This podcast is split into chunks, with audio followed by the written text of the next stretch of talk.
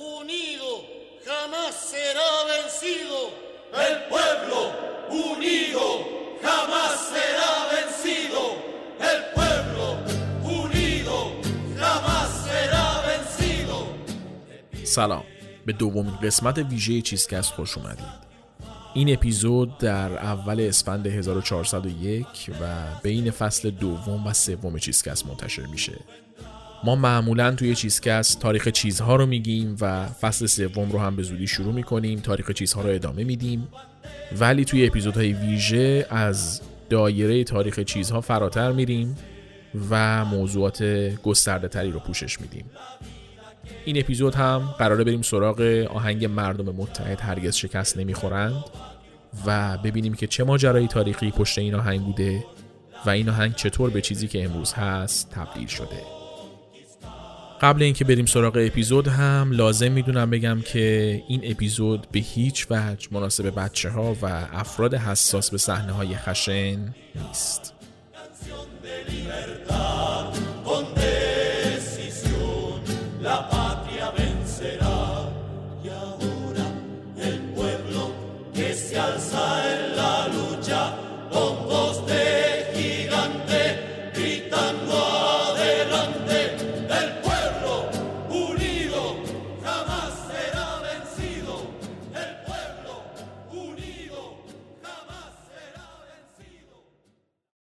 قصه این اپیزود توی شیلی اتفاق میفته.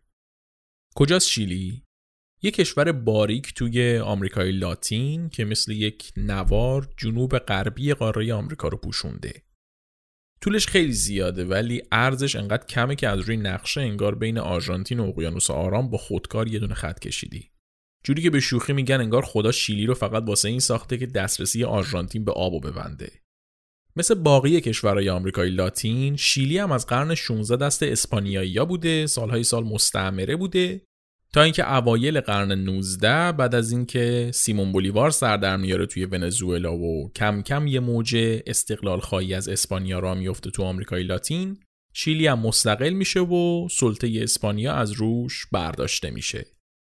از اون زمان تا چندین و چند سال نسبتا شرایط آرومی داشته. شیلی مستقل نسبت به باقی کشورهای آمریکای لاتین خیلی درگیر ناآرومی و درگیری های شدید نبود. جنگ و کودتاهای خورد خورد داشتن ها ولی مثل باقی کشورهای آمریکای جنوبی مدام توی درگیری نبودن. احزاب چپ و راست توش وجود داشتن یه رقابت ریزی می‌کردن با هم ولی از بالا که نگاه کنی اکثرا در حال نون خوردن بودن. حالا همین شیلی رو داشته باشید بریم یه 160 سال جلو. چه زمانیه؟ اواخر دهه 1960 میلادی. سال 1969 یک اتفاق مهم میفته تو شیلی.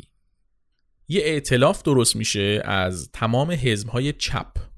از تندترینشون که حزب رادیکال شیلی بود تا مسالمت آمیزترینشون که حزب سوسیال دموکرات شیلی بود همه اینا دور هم جمع میشن هم پیمان میشن با هم دیگه. و یک ائتلاف چپ می‌سازن به اسم اتحاد خلق. حالا چرا اینا ائتلاف کردن؟ چون انتخابات 1970 شیلی نزدیک بود و قرار بود که رهبر این ائتلاف سالوادور آینده بشه کاندید ریاست جمهوری شیلی. اسمش هم آینده است آلنده نیست. ما تو فارسی اشتباه تلفظش می‌کردیم می‌گفتیم آلنده. حالا چرا ما میگیم این ائتلاف مهم بود؟ تو هر کشوری دم انتخابات هزار تا از این ائتلافا به وجود میاد دیگه. کجاش عجیبه؟ واسه اینکه اهمیت این ائتلاف رو بفهمیم باید ببینیم توی دنیا چه خبر بوده اون زمان. داریم درباره آخر دهه 60 میلادی صحبت می‌کنیم. آمریکا و شوروی توی جنگ سردن با هم. دنیا شده یک دو قطبی بین ایده های راست و چپ.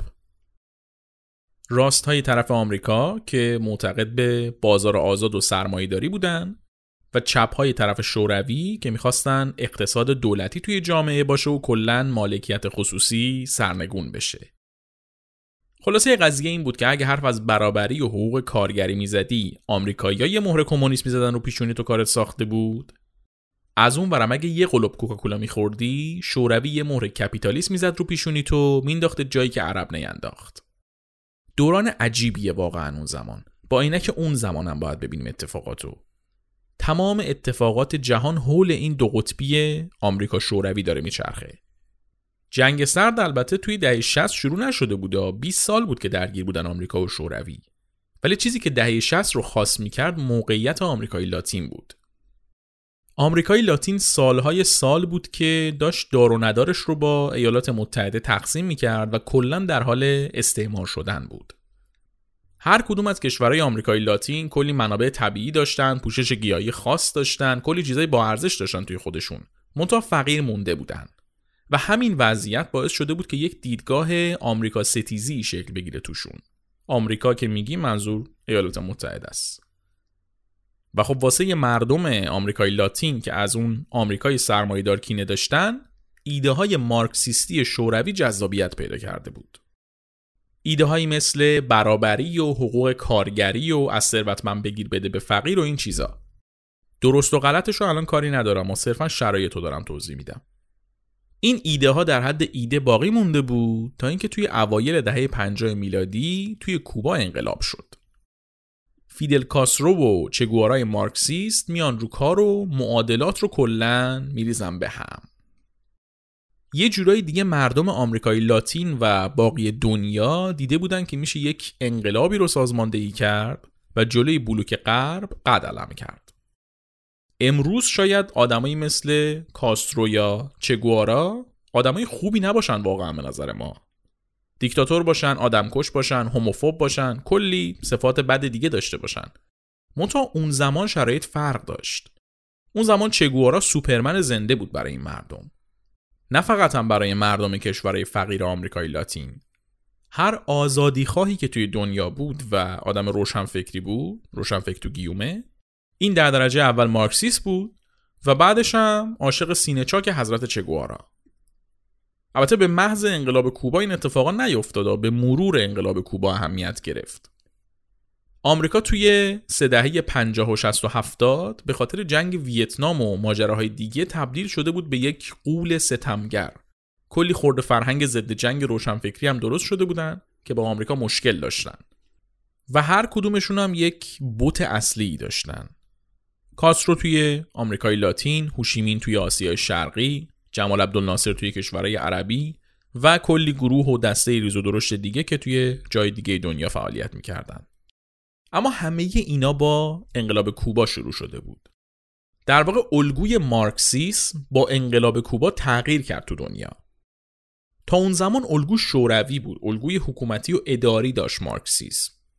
ولی کوبا اومد یک الگوی چریکی یک الگوی انقلابی معرفی کرد. انقلاب کوبا اولین جرقه انقلابای چریکی مارکسیستی بود. کوبا شد الگوی جدید چپ. تو ایران خودمونم با چند سال تأخیر همین بود. از عواست حکومت رضاشاه تا عواست دهه چهل نماینده مارکسیسم حزب توده بود که طبق سیستم شوروی می‌رفت جلو. ولی از عواست دهه چهل این الگوه تغییر کرد. اومد نزدیک شد به کوبا و ویتنام. دیگه گروه پیشروی مارکسیست ایران حزب توده ای که فقط بیانیه می‌داد و جلسه میذاش نبود. چیریک فداییایی بودن که می‌خواستن مثل ویتنام و کوبا انقلاب کنن. حتی از خود حزب توده هم یه انشابی به وجود اومد به اسم سازمان انقلابی حزب توده که اینا می‌گفتن که حزب توده داره شل عمل می‌کنه باید انقلابی عمل کنه باید مثل کوبا عمل کرد. جو دوران رو گرفتیم پس دیگه. شوروی و سیستمش رفته کنار. و یک سیستم چریکی جنگلی به وجود اومده که از کوبا و بعدا ویتنام داره الگو می‌گیره. این وسط آمریکا هم خب بیکار نشسته بود که. مدام با ویتنام و کوبا و باقی کشورهایی که داشتن مارکسیسم شدن درگیر بود. یه تئوری وجود داشت به اسم تئوری دومینو. این می‌گفت اگه یه کشوری کمونیست بشه کشورهای همسایه‌اش هم دیر یا زود کمونیست میشن و اونا هم باز به همسایه های خودشون سرایت می‌کنن و همینطوری عین دومینو کل دنیا میره زیر سلطه کمونیسم. این ایده دومینو چیزی بود که آمریکا داشت طبق اون سیاست های خارجیش رو طراحی می‌کرد تا بتونه جلوی کمونیست شدن کشورهای بیشتری رو بگیره. یه چیز دیگه هم بگم من تو این اپیزود واجه های مارکسیست و کمونیست و بعضا سوسیالیست رو به جای همدیگه استفاده می‌کنم بعضی جاها. صرفا منظورم اون ایده چپگرایانه نزدیک به شورویه. حالا شما هر اسمی که دوست دارید می‌تونید روش بذارید. فقط اینجا این توضیح رو میدم که اگر استفاده کردم جلوتر فکر نکنید اینا با هم دیگه فرقی دارن یا دارم از یه چیز متفاوت صحبت می‌کنم. همش یه منظور رو میرسونه. برگردیم سر ماجرای خودمون. حالا که این دو قطبی اون زمان رو شناختید و فضا رو درک کردید بریم سراغ شیلی و انتخابات 1970ش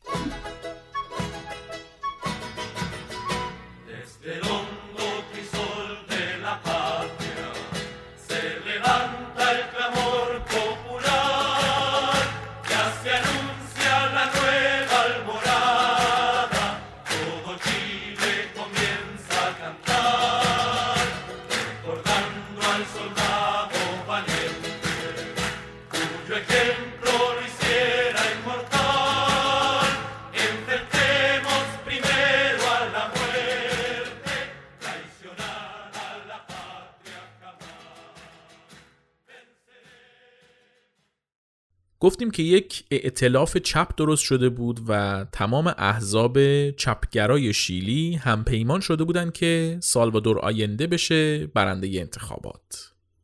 و اگر که آینده برنده می‌شد توی انتخابات شیلی می‌شد اولین نمونه دموکراتیک مارکسیست شدن یک کشور. تا قبل اون هر کشوری که مارکسیست شده بود یا با یک انقلابی مارکسیست شده بود یا با یک کودتا. واسه همین چهره حکومت مارکسیستی یک چهره خشن و بیثبات بود.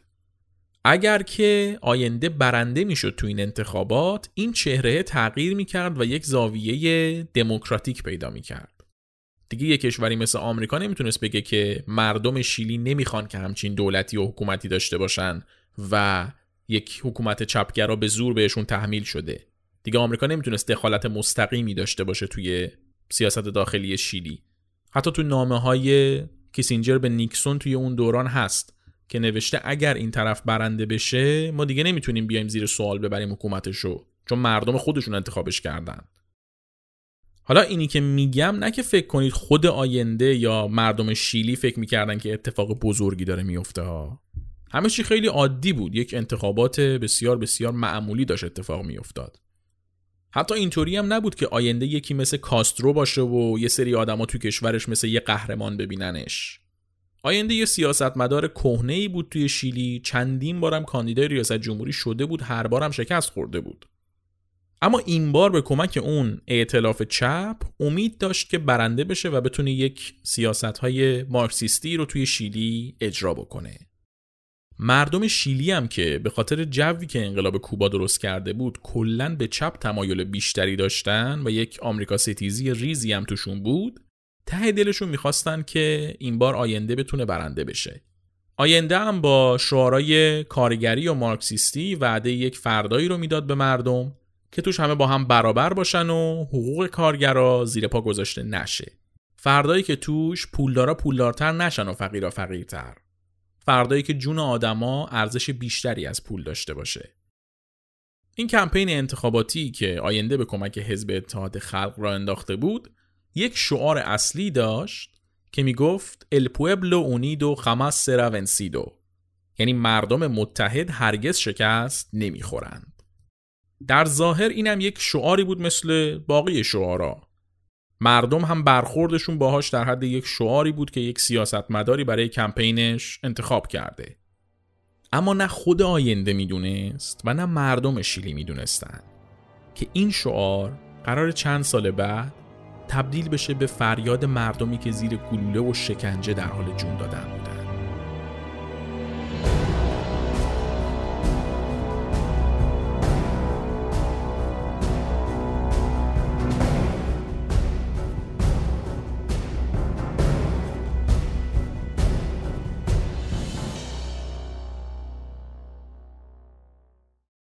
آینده توی انتخابات با اختلاف خیلی خیلی کمی برنده شد و اولین دولت مارکسیست دموکراتیک رو توی شیلی تأسیس کرد. از اولم که قدرت رو دستش گرفت افتاد دنبال ایده های ایدئالگرایانش. شروع کرد به اعمال کردن یک سری سیاست های چپ به شدت رادیکال. مالکیت خصوصی رو کلا پکوند اقتصاد دولتی خیلی خیلی شدیدی را انداخت جوری که کوچکترین کالاها هم قیمتگذاری دولتی می شدن عرضه دولتی می شدن با کپون خرید و فروش می شدن تمام کارخونه ها و معادن و صنایع شیلی رو ملی کرد. از همه مهمتر صنعت مس شیلی رو ملی کرد. مس برای شیلی یه چیزی مثل نفت برای ایران بود. تا موقع دست آمریکایی‌ها بود صنعت مس شیلی. آینده اومد ملیش کرد از آمریکایی‌ها گرفتش کلا و گفت یه قرونم دیگه نمیدیم از این به بعد بهتون. بازار آزاد و کلا کنسل کرد خصوصی سازی رو کنسل کرد. شرکت های خارجی و بین المللی رو یاد از شیلی خارج کرد یا خودشون تعطیل کردن رفتن دیدن که نمیشه تو این وضعیت کار کرد. و کلا یک سیستم خیلی خیلی بسته دولت محور را انداخت. رسما بازار آزاد رو در شیلی از بین برد. شاید بشه گفتش که آینده داشت مثل شعارهای انتخاباتیش عمل می‌کرد. چیزی جز اون چیزایی که وعده داده بود انجام نمی‌داد. ولی واقعیت این بود که اون شعارها فقط در حد شعار خوب بودن. این حد از اقتصاد دولتی برای شیلی که اصلا آمادگیشو نداشت یک فاجعه به تمام معنا بود.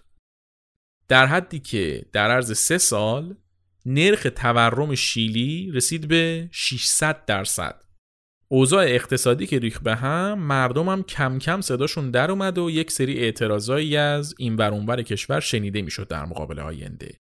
و یکم اوضاع توی شیلی ملتهب شد. یه سری اعتصابا شکل گرفت اعتراضای مردمی شروع شد در مقابل دولت. ارتش شیلی هم که از اول مخالف آینده بود و راستگرا بود یه طرف این مخالفت ها رو گرفت دستش. تو این اوضاع اکثر هنرمندا و روشنفکرای شیلی طرفدار آینده و دولتش بودن. گفتیم دیگه دوران دوران آمریکا ستیزی بود تو آمریکای لاتین. برای همین آدمای تحصیل کرده و کتابخون همه کمونیست می شدن. حالا هم که بعد سالها یک دولت کمونیست با رأی مردم اومده بود روی کار این قشر هنرمند و فرهیخته شیلی دلش نمی‌خواست که عمر دولت آینده کوتاه باشه. نه که صرفا دنبال اهداف سیاسیشون باشن و چون آینده کمونیسته بخوان نگهش دارن ها. آره اینم موثر بود. ولی دلیل اصلی حمایتشون از آینده و اصلا دلیل اصلی کمونیست شدنشون این بود که می‌خواستن شیلی یک فردای بهتری داشته باشه. مردمش خوشبخت باشن استعمار نشن. شیلی برخلاف خیلی از کشورهای کمونیستی اون دوران کمونیست نشده بود که کمونیست شده باشه. کمونیست شده بود که به وسیلش برسه به یک خوشبختی به یک سعادتی برای مردمش. مردمی که یه عمر توی نابرابری زندگی کرده بودن سختی کشیده بودن ظلم شده بود بهشون توی فقر مطلق زندگی کرده بودن. ثروت کشورشون گرفته شده بود ازشون. این مردم آینده رو انتخاب کرده بودن تا فرداشون بهتر از دیروزشون باشه. بعد از اونور آینده هم مثل باقی رهبرای کمونیست نبود. دیکتاتور نبود توتالیتر نبود خفقان درست نکرده بود تو کشورش. مثل استالین نیومده بود نفس مردمش رو ببره مثل کاسترو هر کی مخالفش بود و به سلابه نکشیده بود. درسته که ایده های اقتصادیش جواب نداد ولی واقعا از لحاظ سیاسی فضای شیلی باز شده بود و همین هم باعث می شد که آدمای آزادیخواه طرفدار آینده باشن هنوز.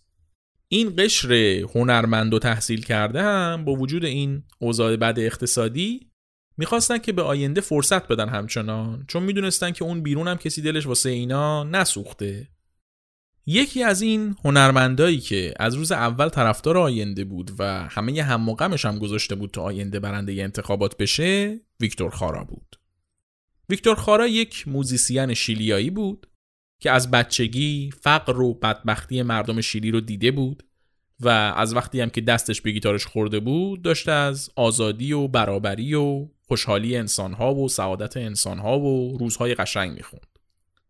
شعراش و حرفایی که می‌زد انقدر خالصانه بود و از دل خود مردم شیلی بود که نه فقط شیلی بلکه همه کشورهای آمریکای لاتین و هر جای دنیا که دنبال آزادی و برابری آدما بودن با صدای ویکتور خارا دلشون گرم می‌شد. تاثیر خیلی خیلی زیادی توی موسیقی اعتراضی گذاشته بود جوری که اصلا جریان ساز موسیقی سیاسی شیلی بود. و خب طبق شرایط اون زمان ویکتور خارا هم چپگرا بود و کل زندگیش دنبال اون دنیای آرمانی بود که ایده های کمونیستی بهش قول داده بودن.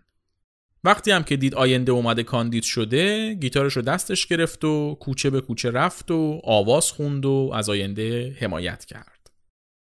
اگه بخوایم اسم ببریم که توی شیلی کیا از ویکتور خارا تاثیر گرفتن و ویکتور خارا زیر بالوپر کیا رو گرفت لیست خیلی طولانی میشه ولی شاید بشه گفتش که مهمترینشون گروه کیلاپایون بود. اینا هم یه سری musician چپ بودن و تحت تاثیر ویکتور خارا توی دهه 60 شروع کرده بودن به موزیک زدن. بعدا هم خارا اومد و سر و سامونشون داد و به شرکت های بزرگ موسیقی معرفیشون کرد و حتی یک دوره سه ساله ای هم مدیر هنریشون بود. به قول معروف coach شون می‌کرد. بهشون می‌گفت که چیکار بکنن چیکار نکنن. بالاخره با تجربه تر و این کاره تر بود از اونا دیگه. ویکتور خارا و کیلاپیون رو همینجا داشته باشیم؟ بریم با یک نفر دیگه آشنا بشیم. سرجیو اورتگا. اورتگا استاد آهنگسازی کنسرواتوار سانتیاگو بود و طبق معمول اونم چپگرا بود. حتی انقدی چپ بود که آهنگ انتخاباتی آینده را همون ساخته بود. سال 1973 یعنی سه سال بعد از روی کار اومدن آینده همون زمانی که درگیری های داخلی به وجود اومده بود و از یه طرف ارتش و راستگراها داشتن شلوغ می‌کردن و از یه طرف کارگرها اعتصاب می‌کردن یه روز اورتگا که مخالف جنگ داخلی بود توی راه برگشتش به خونه یک جمعیتی رو می‌بینه که دارن راهپیمایی می‌کنن و تو این جمعیت چشمش میفته به یک پسر بچه ای. این پسر بچهه داشت با تمام وجود داد می‌زد و این شعار آینده همون مردم متحد هرگز شکست نمی‌خورند و با صدای بلند می‌گفت. تمام معلفه های موجود توی اون لحظه شرایط سیاسی کشور، مسئولیت ارتگا، جو اون خیابون، حس و حال اون بچه همه اینا دست به دست هم دادن تا ارتگا از این صحنه خیلی تحت تاثیر قرار بگیره و این تصویره توی ذهنش بمونه. بعد که رسید خونه و یه شامی خورد و یکم استراحت کرد رفت نشست پشت پیانو و شروع کرد به بازی کردن با کلیدای پیانو فکرش همچنان درگیر اون صحنه که دیده بود بود و با همون حس و حالم شروع کرد یک ملودی جدیدی رو روی پیانو درآوردن. هرچی بیشتر جلو می‌رفت از این ملودی حماسی که داشت میساخت بیشتر خوشش میومد. دو روزی خواب و خوراکش شد تموم کردن این ملودیه. بعدش هم تماس گرفت با شاکلید موزیک چپ شیلی، ویکتور خارا و گروه کلاپیون. ملودی را داد بهشون، کلاپیون هم روی اون ملودی شعر نوشت و آهنگ مردم متحد هرگز شکست نمی‌خورند. اینطوری به وجود اومد. بعد از چند وقتم کیلاپیون و ویکتور خارا این آهنگ رو با همدیگه توی یک کنسرت بزرگی اجرا کردن و استقبال بسیار بسیار خوبی هم ازش شد. اما چیزی که به این آهنگ معنی داد ساخته شدنش یا حتی اجراش توی اون کنسرت نبود. اتفاقی بود که سه ماه بعد از این کنسرت افتاد. روز 11 سپتامبر 1973 مثل باقی روزا شروع شد. همه صبح از خواب بیدار شدن حاضر شدن که برن سر کار و مشغول کارهای عادیشون بشن. اما یهو همه چیز زیر رو شد. به چشم به هم زدنی هواپیماهای جنگی آسمون سانتیاگو رو پر کردن و خیابونا پر از تانک و نفربر و سربازایی تا دندون مسلح شد. یکم بعد کاخ ریاست جمهوری محاصره شد و هواپیماهای بمب افکن شروع کردن به بمب انداختن رو کاخ. ارتش شیلی کودتا کرده بود.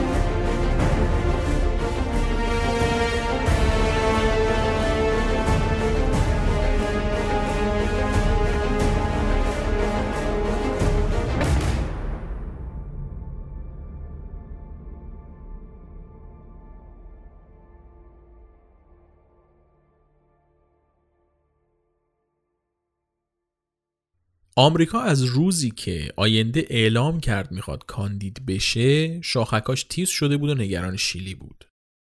هنوز با کوبا درگیر بود آمریکا. بعد وسط جنگ سرد توی آمریکای لاتین بخواد یه دولت کمونیستی دیگه بیاد رو کار. نمی‌تونست اجازه همچین چیزی رو بده. آینده که برنده انتخابات شد دیگه شیلی برای آمریکا تهدید جدی به حساب میومد هرچی هم بیشتر میگذشت خطرش بیشتر احساس می‌شد. اول از همه که آینده اومد رسما سیاست های مارکسیستی اجرا کرد تو شیلی. بعدش هم صنعت مس شیلی رو ملی کرد دست آمریکایی‌ها رو گذاشت تو حنا. بعدش هم که به عنوان مشت آخر اومد فیدل کاسترو رو دعوت کرد شیلی. کاسترو هم با یک کاروان عظیمی اومد و کلی سر و صدا کرد تو شیلی و حتی یک تفنگی هم به آینده کادو داد. خلاصه که آینده بعد از کاسترو شد دشمن درجه یک آمریکا. و واسه نیکسونی که همینطوریش هم اوضاع خوبی نداشت برانداختن آینده شد واجبتر از نون شب. این شد که CIA دستور مستقیم گرفت که ترتیب یک کودتا توی شیلی رو بده. البته که بار اولی نبود که این سناریو اتفاق می افتاده از انقلاب کوبا به اینور کشورهای آمریکای لاتین شروع کرده بودن کمونیست شدن. و سیاست آمریکا هم برای مقابله باهاشون راه انداختن کودتاهای نظامی بود. در طول دهه 60 آمریکا توی برزیل و پرو و آرژانتین و بولیوی کودتای نظامی راه انداخته بود و دولت‌های چپگرا رو با نظامیای راستگرا جابجا کرده بود. یکی از دلایل اصلی این سیاست این بودش که ارتشای کشورهای آمریکای لاتین اکثرا شرایط بدی داشتن. افسرهای ارتش درآمد خیلی کمی داشتن جوری که فقط می‌تونستن توی شهرک های سازمانی زندگی کنن توی رستوران ها و کافه های خود ارتش رفت و آمد کنن فقط چون پولشون به بیشتر از اون نمی‌رسید. و همینم باعث شده بود که افسرای ارتش کلا توی یک فضای ایزوله زندگی کنن. از مردم عادی دور باشن از جامعه دور باشن. مثل یک قبیله مستقل از مردم بودن. ازدواجشون بین خودشون بود زاد و ولدشون بین خودشون بود روزمرگیشون بین خودشون بود. همچین جمعیتی همینطوریش یک پتانسیلی برای راستگرایی داره جدای از اینا اینا یه سری برنامه همکاری با آمریکا داشتن و ارتش آمریکا میومد یک برنامه های آموزشی نظامی براشون میذاشت به همین واسطه این ارتش های آمریکایی لاتین بیشتر تحت تاثیر ایده های راست و ضد کمونیستی قرار می گرفتن. با آمریکا در ارتباط بودند در مراوده بودند و افکار آمریکایی و زندگی آمریکایی و تفکرات آمریکایی بیشتر تحت تاثیرشون قرار می‌داد. واسه همین وقتی که CIA می‌خواست مشکل کمونیستی شدن کشورهای آمریکایی لاتین رو حل بکنه، کودتای نظامی راحت ترین راه حل بود. توی شیلی هم از همون اول که آینده انتخاب شد اینا با ارتش در ارتباط بودن و شیرشون می‌کردن جلوی دولت آینده. اواخر تابستون 1973 قرار شد که شیلی هم به اون موج کودتاهای نظامی اضافه بشه و مشکل کمونیست شدنش اینطوری حل بشه ولی حتی خود آمریکا هم نمی‌تونست فاجعه ای که قرار بود اتفاق بیفته رو پیش بینی کنه ساعت هفت صبح 11 سپتامبر 1973 نیروی دریایی شیلی بندر والپاراسیو رو اشغال کرد و نیروهاشو اونجا مستقر کرد. بعدش هم شبکه های تلویزیونی و رادیویی رو تعطیل کرد. همزمان ارتش شروع کرد به اشغال رادیو تلویزیون و تعطیل کردن باقی شبکه ها. نیروی هوایی هم شروع کرد بمبارون کردن شبکه هایی که مقاومت کرده بودن و تعطیل نکرده بودن. آینده که تو کاخ بود به خاطر تعطیلی رادیو تلویزیون اخبار به شکل ناقص بهش می رسید. و واسه همینم تصورش این بود که کل این جریان زیر سر یک بخش کوچیکی از نیروی دریاییه. واسه همین سعی کرد که با سران نظامی تماس بگیره تا این مشکل رو حل بکنه. منتها هیچ کدوم از فرمانده های نیروهای هوایی و زمینی و دریایی جواب تلفنش رو ندادن. آینده دستش به هیچ جا بند نبود و با محافظاش توی کاخ ریاست جمهوری حبس شده بود. ارتش هم داشت همه جای شیلی رو می‌گرفت. تو همین لحظات هم آینده معتقد بود که بعضی از سران ارتش همچنان بهش وفادارن و این کودتا رو یه جوری خونسا می‌کنن. از همه بیشترم چشم امیدش به ژنرال پینوشه بود. آگوستو پینوشه فرمانده نیرو زمینی ارتش بود و آینده بهش اعتماد کامل داشت. حتی وقتی که شنید کودتاچیا یه فرمانده ارتش رو دستگیر کردن با خودش گفت که احتمالا پینوشه رو گرفتن. اما چیزی که آینده نمی‌دونست این بود که پینوشه خودش یکی از رهبرای این کودتاست و ارتش داره به دستور اون تو خیابونا رژه میره. تا ساعت 9 صبح ارتش کل شیلی رو گرفته بود. البته به جز مرکز شهر سانتیاگو که آینده توش بود. اما توی این شرایط هم آینده گفت که استعفا نمیده و با دست خودش دولت دموکراتیکش رو به کودتاچیا تحویل نمیده. درگیری بین وفاداره آینده و ارتش تا ساعت دو ظهر ادامه داشت و هر لحظه شدید و شدیدتر می‌شد. وقتی که ارتش پشت در کاخ ریاست جمهوری رسیده بود و درگیری به اوج خودش رسیده بود آینده از طریق رادیو سخنرانی خداحافظیش رو در حالی خوند که صدای شلیک توی زمینه صداش شنیده می‌شد. این آخرین فرصت من برای صحبت با شماست. حرفهای من نه از روی خشم بلکه از ناامیدیه. یک تنبیه اخلاقی برای اونهایی که به سوگندی که خوردن تا سرباز شیلی باشند خیانت کردند. تو این شرایط تنها چیزی که برای من مونده اینی که به کارگران بگم من استعفا نمیدم تو این تقاطع تاریخی من بهای وفاداری مردم رو با خون خودم می‌پردازم من مطمئنم که بذری که ما در وجدان هزاران هزار شیلیایی کاشتیم خشک نمیشه. کودتاچیا قدرت دارن؟ می‌تونن ما رو بکشن کتک بزنن له کنن. اما تحرکات اجتماعی متوقف نمیشن. نه با جنایت و نه با زور. تاریخ از آن ماست و مردم اون رو می‌سازند کارگران کشور من از شما برای وفاداریتون ممنونم. برای اعتمادتون به مردی که فقط پیام رسان آرزوهای والای عدالت بود و سوگند خورد که به قانون اساسی پایبند باشه و تا آخرین لحظه هم پایبند بود. و از همه بیشتر روی صحبتم با زنان فروتن کشورمه. زنان دهقانی که به ما باور داشتند. زنان کارگری که بیشتر کار کردند. مادری که از نگرانی ما برای فرزندش باخبر بود. و همچنین روی صحبتم با مردان شیلیایی است. مردان کارگر، دهقان، روشنفکر. روی صحبتم با اونایی که قراره به زودی خیلی آزار ببینن. چون کار از کار گذشته و چند ساعته که فاشیسم سایش رو روی کشور ما انداخته. کارگران کشور من. من به شیلی و سرنوشتش اعتقاد دارم. مردم بالاخره این لحظات خاکستری و تلخ که خیانت توشون حکمرانی می‌کنه رو پشت سر می‌ذارن. ادامه بدید و بدونید که خیلی زود راههایی باز میشن که انسانهای آزاد از اونا رد میشن و جامعه بهتری رو می‌سازن. زنده باد چیلی زنده باد مردم زنده باد کارگران. اینا آخرین حرفای منن. مطمئنم که قربانی شدن من بیهوده نخواهد بود و حداقل یک درس اخلاقی میشه که تبهکاری بزدلی و خیانت رو مجازات می‌کنه.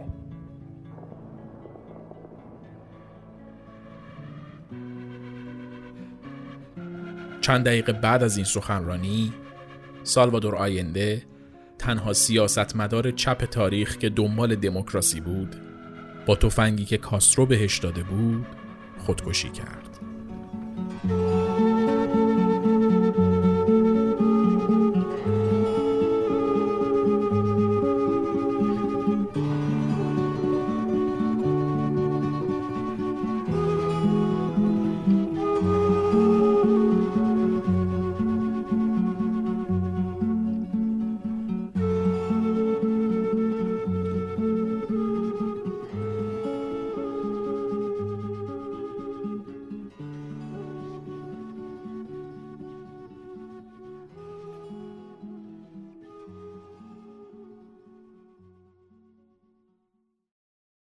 مرگ آینده و قدرت گرفتن نظامی توی شیلی جز معدود اتفاقات تاریخه که توش چپها آزادی خواهن و راستها دیکتاتور و تمامیت خواه.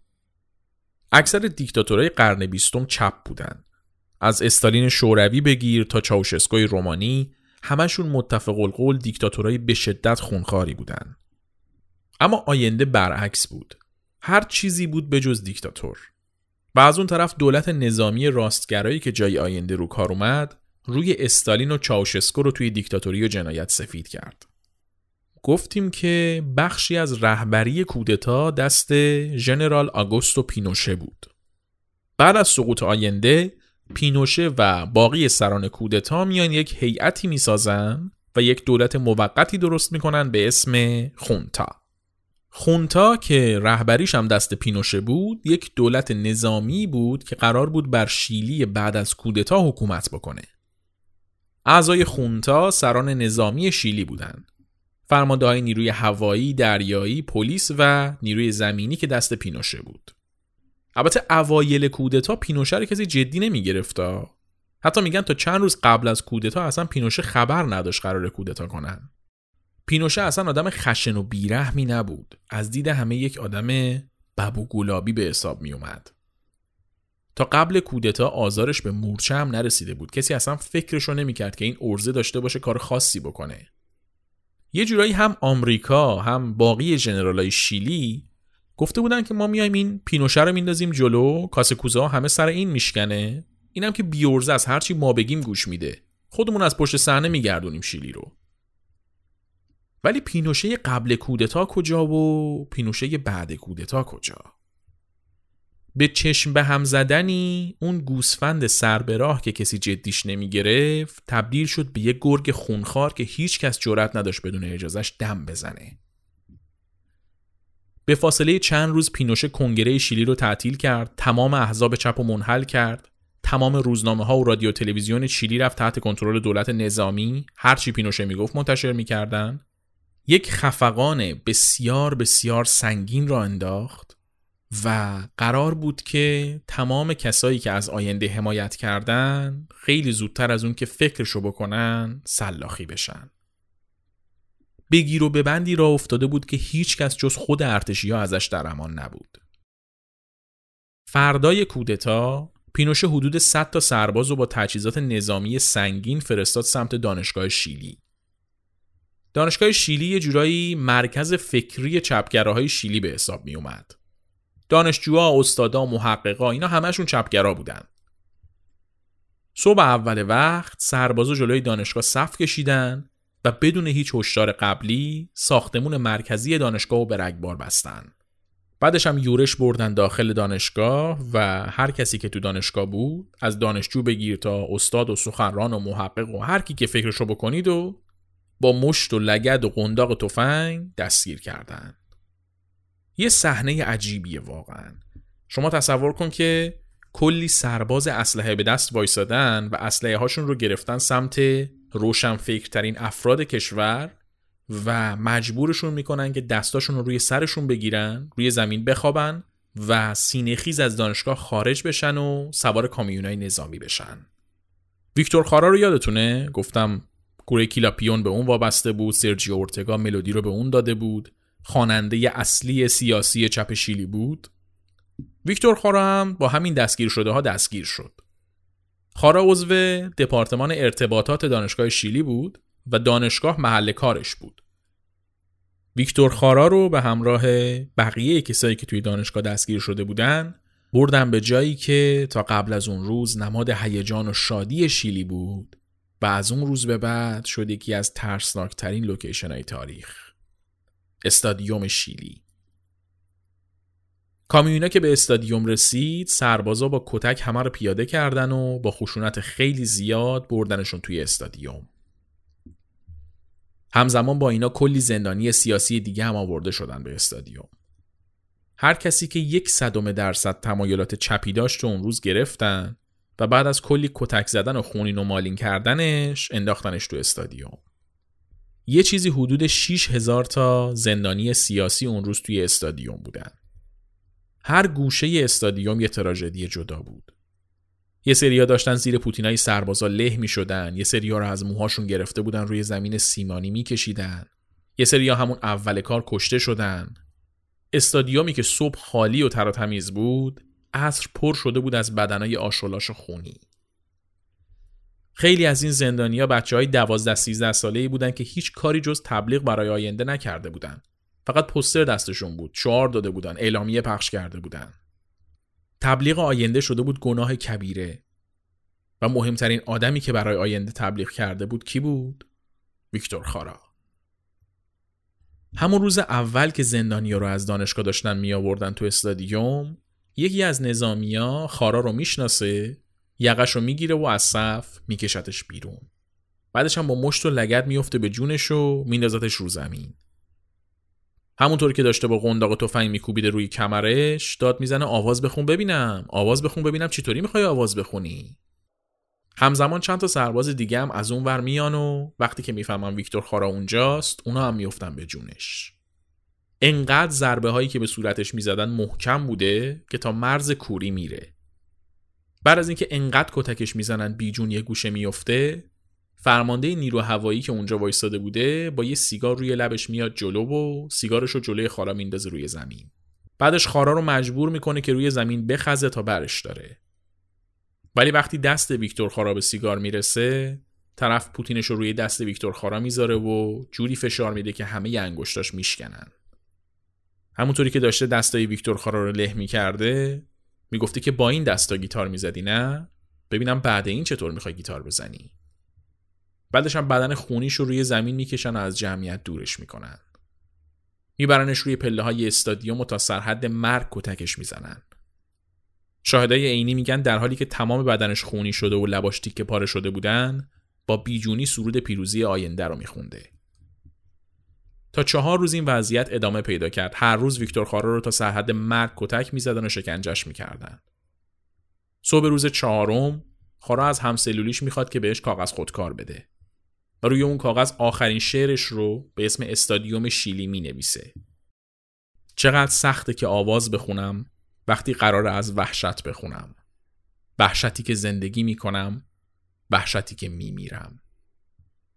تقریبا دو ساعت بعد از نوشتن این شعر بدن ویکتور خارا با چهل تا گلوله مسلسل سوراخ سوراخ شد و مردی که توی زندگیش فقط از عشق و امید و برابری آدم خونده بود و جرمش فقط رویای شیلی خوشبخت بود به وحشیانه ترین شکل ممکن کشته شد.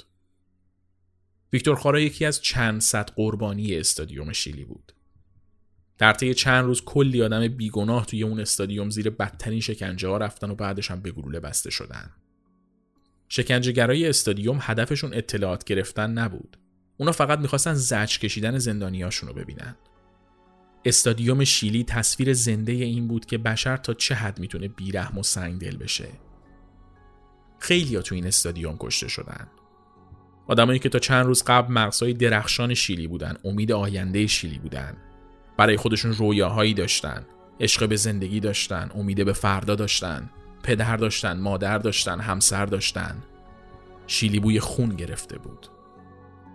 گروه های دست جمعی و بوی جنازه جزی از روزمرگی مردم شیلی شده بود. آدمای معمولی به جرم زندگی کردن داشتن کشته می شدن. بچه های کم سن و سالی که ماکسیموم جرمشون گفتن زنده باد آینده بود به بدترین شکل ممکن تیربارون می شدن. حکومت پینوشه توی شیلی تجسم زنده چیزی بود که توی هیچ فیلم ترسناکی نمیشه نشونش داد. شیلی شبیه دوزخ کمدی الهی شده بود. با این تفاوت که توی شیلی این بیگناه ها بودن که داشتن تقاس پس می‌دادن.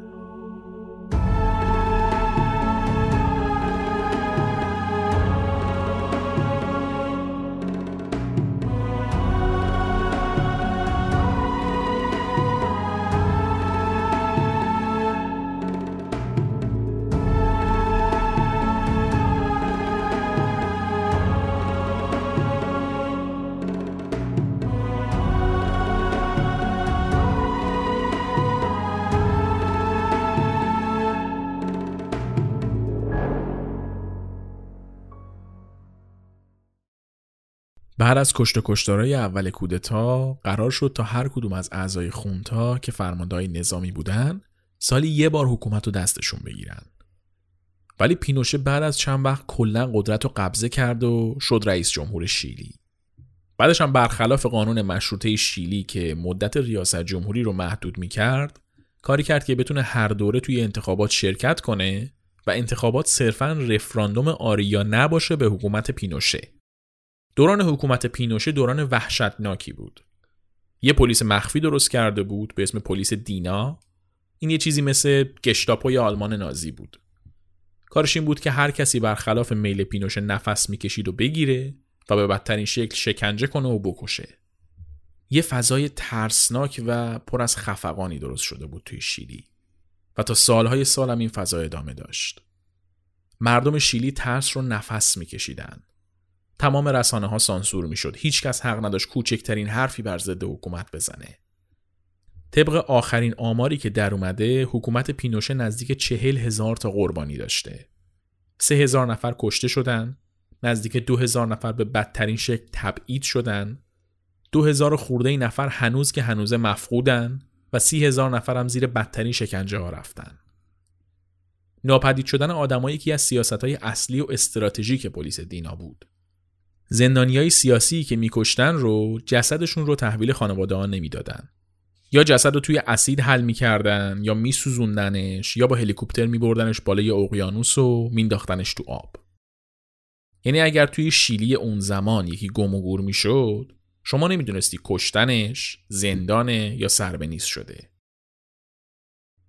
هدف این ناپدید کردنه هم این بود که بگن ما طرف رو نکشتیم وقتی که جسد نباشه جرمی هم وجود نداره. شما نمی‌تونی اثبات کنی که اینا طرف رو کشتن. پلیس دینا هم با همین ناپدید کردن جسدا مسئولیت قتل مخالفای حکومت رو از روی دوش خودش برمی داشت. این ناپدید کردن یک روش استراتژیک بود. منتها ابزار اصلی حکومت پینوشه شکنجه بود. جدای از کتک زدن و ضربه های شدید به سر و شکستن استخونا متدای شکنجه وحشتناکی استفاده می‌شد توی زندانهای دینا زندانیا رو به تختای آهنی میبستن و به نقاط حساس بدنشون برق وصل می‌کردن و یه چیزی هم توی دهنشون میذاشتن که زیر شکنجه زبون خودشون رو گاز بگیرن خیلی وقتا این تختای شکنجه دو طبقه بود و اعضای یه خانواده رو با هم شکنجه می‌دادن. زندانیا رو مجبور می‌کردن که روی زمین کثیف اتاق شکنجه بخزن و زمین رو لیس بزنن و حتی مدفوع به خوردشون می‌دادن. پلیس دینا یه زندان اختصاصی برای شکنجه های جنسی ساخته بود. توی این زندان به زن و مرد تجاوزهای شدید جنسی می‌شد. حتی می‌رفتن اعضای خانواده زندانیه رو دستگیر می‌کردن می آوردن توی زندان جلوی چشم طرف بهشون تجاوز می‌کردن حتی میگن یکی از این نگهبانا یکی از این افسرهای زندانا یه سگ ژرمن شپرد داشته که این مخصوصا جوری تربیت شده بود که به زندانیا تجاوز کنه می اومدن مار و موش میذاشتن روی ناحیه تناسلی زندانیا. اعضای یه خانواده رو مجبور می‌کردن که با هم بخوابن. زندانیا رو برهنه می‌کردن روی زمین میخوابوندن بعد با قلتک از روشون رد می‌شدن. وحشتناکه ها. واقعا توی ذهن اون آدمی که میاد کسی که اصلا نمیشناستش و خصومت شخصی باهاش نداره و جرمش هم فقط شعار دادنه رو تا سرحد مرگ شکنجه می‌کنه چی میگذره؟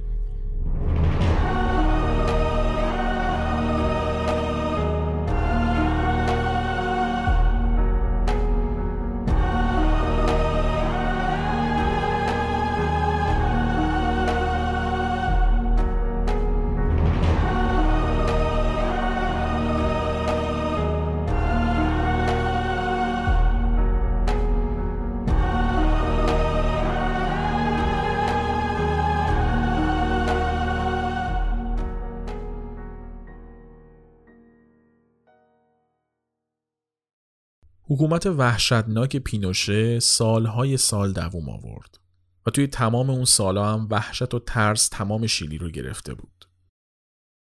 توی تمام سالهایی که پینوشه توی قدرت بود آهنگ مردم متحد هرگز شکست نمی‌خورن ممنوع بود. اما توی دل مردم شیلی روز به روز بیشتر جا باز می‌کرد. دیکتاتور می‌تونه دست آدما رو دستمند بزنه، چشم آدما رو چشمند بزنه، توی گوش آدما حرفای تکراری فرو کنه، زبون آدما رو ببره. ولی فکر آدما رو نمی‌تونه حبس کنه. و این آهنگ توی فکر و ذهن و قلب مردم شیلی خونه کرده بود. آهنگ مردم متحد شده بود نماد اصلی مبارزه با ظلم حکومت پینوشه. توی سختترین روزا و تاریکترین شبها زمزمه این سرود بود که به مردم شیلی قدرت می‌داد که ادامه بدن. که بدون از ظلم پایدار نمیمونه و بالاخره روزای روشن میان. آهنگ مردم متحد وقتی که منتشر شد یه سرود بود مثل باقی سرودا و شعرش هم یه شعر عادی بود. ولی هرچی بیشتر ازش میگذشت و زندگی مردم زیر سایه پینوش سیاه و سیاهتر می‌شد شعر مردم متحد بیشتر و بیشتر معنی پیدا می‌کرد. شعری که از امید و ادامه مبارزه می‌گفت. از اتحاد و پیروزی می‌گفت. من وقتی که آهنگو بهتون معرفی کردم و داستانش رو گفتم شعرش رو براتون نخوندم چون که اون موقع درکش نمی کردید.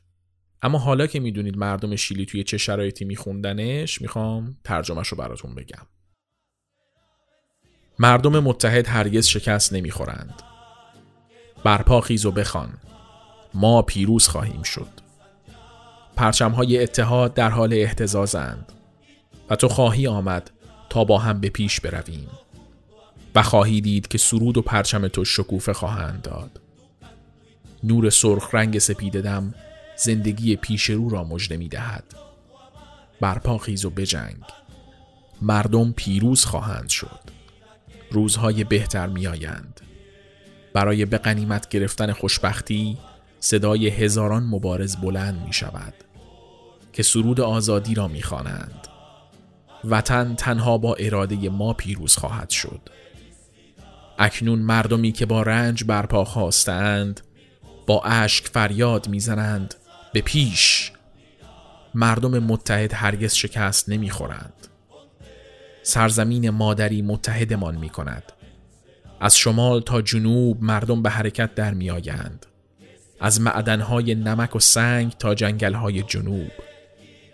مردم متحد در رنج و کار سرزمین مادری را پوشاندند. قدمهایشان خبر از آینده می دهد برپا و بخوان. ما پیروز خواهیم شد. اکنون میلیون ها نفر حقیقت را نشان می دهند گردان فولادی مردم گداخته است و عدالت و خرد در دست آنهاست. در این ارتش زنان هم حضور دارند. شجاعانه و مشعل به دست. در کنار کارگران ایستادهاند.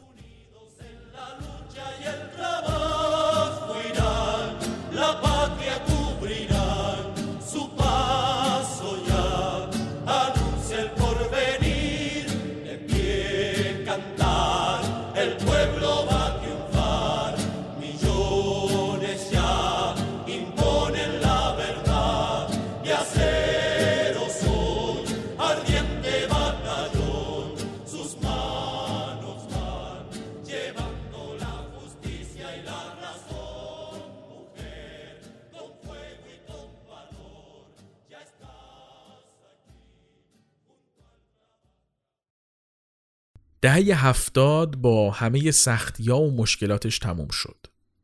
سال 1980 پینوشه یه رفراندوم دیگه برگزار کرد که مردم رأی آری یا نه می‌دادن به اینکه پینوشه 8 سال دیگه رئیس جمهور بمونه. توی این رفراندوم هم با اکثریت آرا پینوشه رأی آری گرفت و قرار شد که سر کار بمونه. سر اینکه چرا اکثر مردم به پینوشه رأی دادن بحث زیاده. مخالفای پینوشه و چپگراها کلا میگن که این یک انتخابات فرمایشی بوده و بردن پینوشه با تقلب بوده. ولی اگه یک نگاه غیر سیاسی بندازیم به حکومت پینوشه می‌بینیم که بعیدم نبوده که اکثریت مردم رأی مثبت داده باشن بهش. این همه بعدش رو گفتیم خوبش هم بگیم دیگه. برخلاف حکومت آینده که اومد اقتصاد شیلی رو کاملا دولتی کرد و کلا با شرکت های خارجی قطع ارتباط کرد پینوشه اومد کاملا سیاست بازار آزاد را انداخت و مراوده با شرکت های بین المللی را از سر گرفت. پینوشه اومد یک هیئتی درست کرد به اسم پسران شیکاگو. اینا همه تحصیل کرده دانشکده اقتصاد دانشگاه شیکاگو بودند سیاست اقتصادی حکومت پینوشه رو اینا تدوین می‌کردن. خود پینوشه همچین سواد اقتصادی نداشت که بخواد تصمیمای اقتصادی بزرگ بگیره. و خب از حقم نگذریم. اقتصاد ورشکسته و افتضاح شیلی که نتیجه سیاست های آینده بود توی دوران پینوشه جون گرفت. اوضاع اقتصادی شیلی خوب شد. بجز یک دوره کوتاه دو ساله توی عواست دهه 80 باقی دوران پینوشه اوضاع اقتصادی کشور خیلی خیلی خوب بود. البته باز سر اینم بحث هست که میگن به خاطر بازار آزاد اکثریت ثروت دست اقلیت مردم بود و یک عده خیلی خاصی پولدار بودن. ولی خب شرایط اقتصادی کشور به شکل کلی خوب بود. تو اون زمان اگر سیاسی نبودی و کاری به جنایت های حکومت پینوشه نداشتی آسه می‌رفتی آسه میومدی وضعیت زندگیت خوب بود دخل و خرجت به هم می‌خوند. شکم تو می‌تونستی سیر کنی. و همینم باعث شده بود که آدمای غیر سیاسی که نه افکار چپگرایانه داشتن نه اینکه مخالفت خاصی با حکومت پینوشه داشتن خیلی محافظه کار بودن اینا از پینوشه راضی باشن. با خودشون بشینن دو, دو تا چهارتا کنن بگن آقا زمان آینده ما به نون شب خودمونم محتاج بودیم.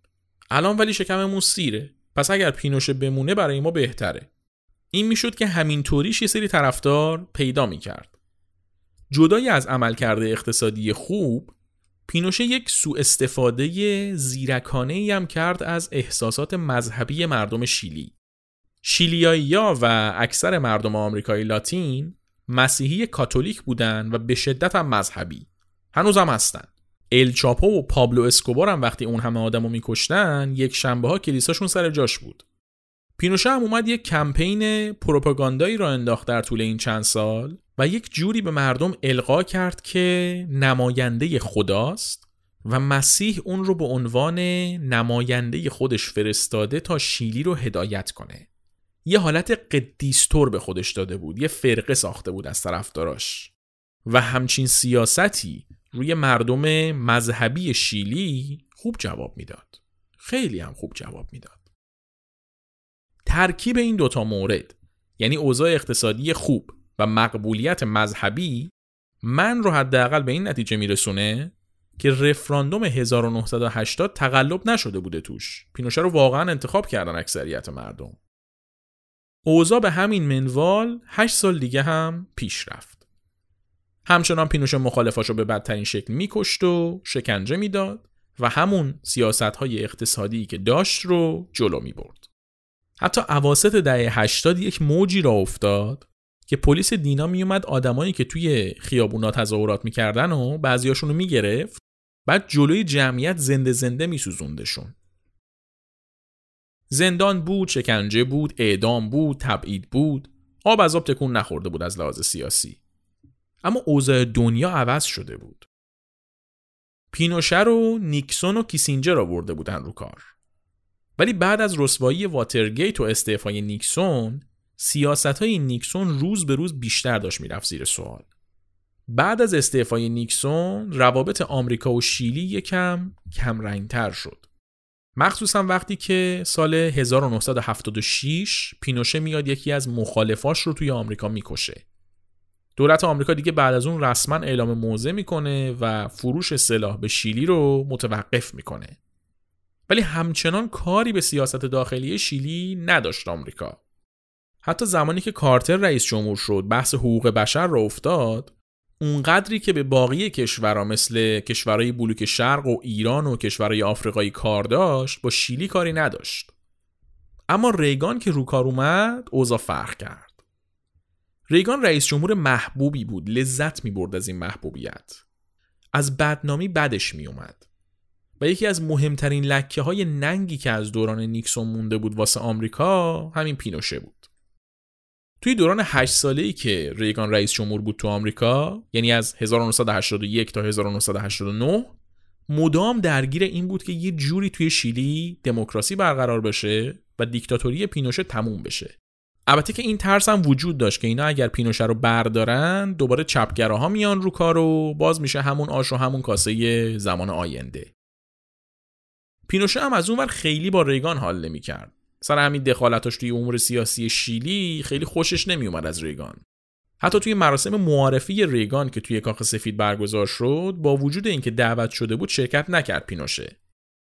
اواخر دهه 80 بعد از کلی کشمکش و بروبیا بالاخره وقتی که ریگان فشارش رو بیشتر کرد و از اونورم پاپ به پینوشه تذکر داد که جمع جور کنه خودش رو پینوشه دستور داد که باقی احزاب هم اجازه داشته باشن اعلام موجودیت کنن.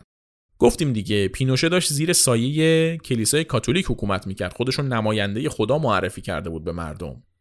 بعد اگر پاپ میومد ضد پینوشه حرف می‌زد خب این مشروعیت دینی که بین مردم ساخته بود برای خودش رو از دست می‌داد دیگه. این شد که بعد از انتقاد پاپ و پافشاری ریگان اومد و به احزاب دیگه شیلی هم اجازه فعالیت داد. و این اتفاق اواخر اون دوره هشت ساله‌ای که پینوشه براش رأی آورده بود داشت اتفاق می افتاد. سال 1988 یه رفراندوم دیگه باید برگزار می شد که نتیجهش می گفت که آیا پینوشه 8 سال دیگه هم روی کار باشه یا نه.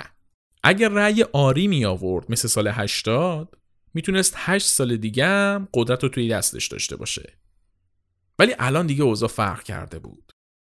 حالا که فعالیت احزاب سیاسی آزاد شده بود هرچی حزب مخالف پینوشه بود دست به یکی کردن که از قدرت خارجش کنن.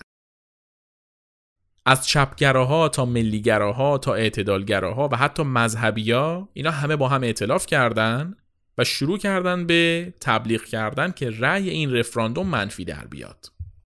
و توی تمام این تبلیغات و کمپینای انتخاباتی هر جایی که می‌رفتی آهنگ مردم متحد رو میشنیدی. از اسپیکرها پخش می‌شد مردم دست جمعی میخوندن حین کار کردن زمزمش می‌کردن حتی بچه ها موقع بازی میخوندنش. انگار داشت همه مردم شیلی رو با هر اعتقاد و مرام سیاسی که داشتن دور هم جمع می‌کرد که یک بارم که شده اختلافا رو بذارن کنار و مثل اسم آهنگ مردم متحد باشن و ظلم پینوشه رو شکست بدن. البته که اصلا کار آسونی نبود. درسته که احزاب آزاد بودن تبلیغات کم و بیش آزاد بود. ولی هم نیروهای نظامی و هم نیروهای خودسر و لباس شخصی های پلیس دینا مدام در حال درگیری با مخالفا بودن و روزی نبود که یه ستاد تخریب نشه. ولی به هر شکلی که بود بالاخره روز رفراندوم رسید و مردم شیلی بدون ترس پای صندوقای رأی رفتن و رأی منفی خودشون رو به حکومت پینوشه دادن. دیکتاتوری پینوشه بعد از 15 سال داشت نفسهای آخر رو می‌کشید. با اکثریت آرا رأی منفی داده شد به پینوشه و باید کنار می‌رفت. تاریخ مصرف پینوشه داشت تموم می‌شد. حتی آمریکا هم دیگه کاری باش نداشت چون جنگ سرد هم رو به اتمام بود و جلوگیری از قدرت گرفتن چپ ها دیگه نفی برای آمریکا نداشت. بعد از اینکه مردم متحد شیلی همه با هم پینوشه رو کنار زدن حالا وقت این بود که یه انتخابات آزاد برگزار شه و احزاب مختلف به شکل سالم با هم رقابت کنند. نتیجه این انتخابات این بود که پاتریسیو ایلوین که نماینده حزب دموکرات مسیحی بود برنده انتخابات شد و آزادی دوباره به شیلی برگشت. ایلوین تلاشش رو کرد که مثل خروشچوف که استالین زدایی کرد اونم پینوشه زدایی کنه. زندانی های سیاسی رو آزاد کرد از خانواده کشته شده ها دلجویی و حمایت کرد. یه سری از جنایتکارای اصلی دولت پینوشه رو محاکمه کرد. ولی متاسفانه خط رو پینوشه نیفتاد. دلیلش هم این بود که پینوشه قبل از اینکه از قدرت بره کنار یک قانونی تصویب کرده بود و خودش رو به شکل مادام العمر کرده بود فرمانده کل قوا. و همین باعث می که مسئولیت داشته باشه و به خاطر جنایتاش نشه توی شیلی محاکمش کرد. از طرفی هم ارتش شیلی همچنان طرفدار پینوشه بودن خدا بود پینوشه براشون. اگر الوین بلایی سر پینوشه می آورد یا محاکمش می کرد ارتش باهاش در میافتاد و امکان یک کودتای نظامی دیگه بود که دیگه واقعا شیلی جون تحمل این یکی رو نداشت این شد که پینوشه پررو پررو توی شیلی واس خودش رفت و آمد می‌کرد و تا سالهای سال هم کسی کاریش نداشت سال 1998 یعنی ده سال بعد از کنار رفتنش وقتی که برای درمان میره لندن اونجا دستگیرش می‌کنن قرار میشه که به خاطر جنایت علیه بشریت محاکمه بشه و چون دیگه توی شیلی نبوده اون مسئولیت هم شاملش نمی شده. اما بعد از کلی کشمکش و برو بیا و از این دادگاه به اون دادگاه آخرش هم کاری از پیش نمیره. به جز چند وقت حبس خانگی توی انگلیس چیزی نصیب پینوشه نمیشه. پروندهش البته خیلی پیچیده و پر جزئیاته ولی دیگه وارد اون نمیشیم.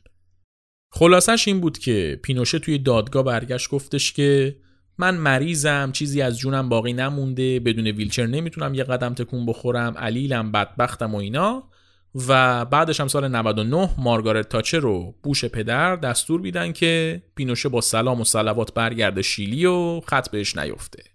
بعدش هم که آقا پاش به فرودگاه شیلی می‌رسه از روی ویلچر پا میشه و سر و مرو گنده میره به سمت فرمانده ارتش که اومده بود استقبالش.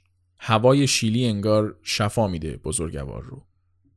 متاسفانه سرنوشت پینوشه هیچ وقت جوری نشد که دل مردم شیلی خنک بشه. پینوشه تا آخر عمرش راحت و آسوده زندگی کرد و به خاطر جنایتهاش هم محکمه نشد. سال 2006 هم سکته کرد و با مرگ طبیعی مرد. اما درسته که عدالت کامل برقرار نشد درباره پینوشه. ولی از اون طرف آزادی برگشت به شیلی و مردم شیلی تونستن یک زندگی عادی و بدون ترس رو تجربه کنن آهنگ مردم متحد موسیقی متن تمام این سالهای سخت شیلی بود. اما بعد از کنار رفتن پینوشه این آهنگ منقضی نشد. آهنگ مردم متحد در طی این سالا تبدیل شد به شعار مردمی که دنبال آزادی بودند دنبال روزای خوب بودند دنبال اتحاد بودند این آهنگ نه محدود به شیلی شد و نه محدود به چپگراها. توی آمریکای لاتین و باقی کشورهایی که برای آزادی و خوشبختیشون میجنگیدن این آهنگ تبدیل شد به نماد همبستگی مردم برای فردای بهتر کشورشون. گستره تاثیرش انقدر وسیع بود که از معنای چپی خودش فراتر رفت و شد نماد آزادیخواهی و اتحاد مردم رنج کشیده. مردمی که هر روز بهشون ظلم میشه حقشون خورده میشه بدنشون زیر باتوم و پوتین له میشه و گلوله های داغ قلبشون رو میشکافن. ولی مقاومت می‌کنن و می‌دونن که باید دست همدیگه رو بگیرن و کنار همدیگه باشن تا روزهای سخت و پشت سر بذارن و با هم به سمت فردای بهتر برن. چون مردم متحد هرگز شکست نمی‌خورند.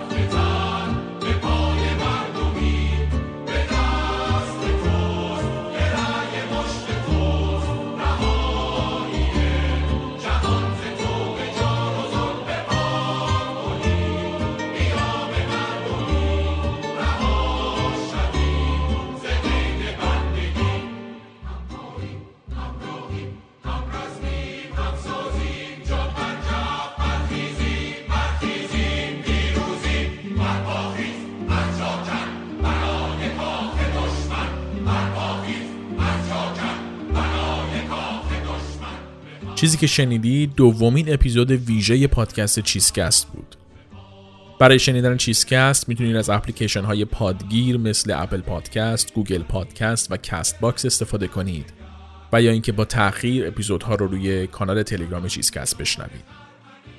برای حمایت از چیزکست می‌تونید از لینک سایت هامی باش که توی توضیحات اپیزود گذاشتیم استفاده کنید و اگر دوست داشتید با ما در ارتباط باشید می‌تونید به ایمیل cheesecast@outlook.com ایمیل بزنید. ممنون از اینکه شنونده چیزکست هستید. چیزی به شروع فصل سوم چیزکست نمونده. خیلی زودتر از اون که فکرشو بکنید با تاریخ کلی چیز دیگه برمیگردیم.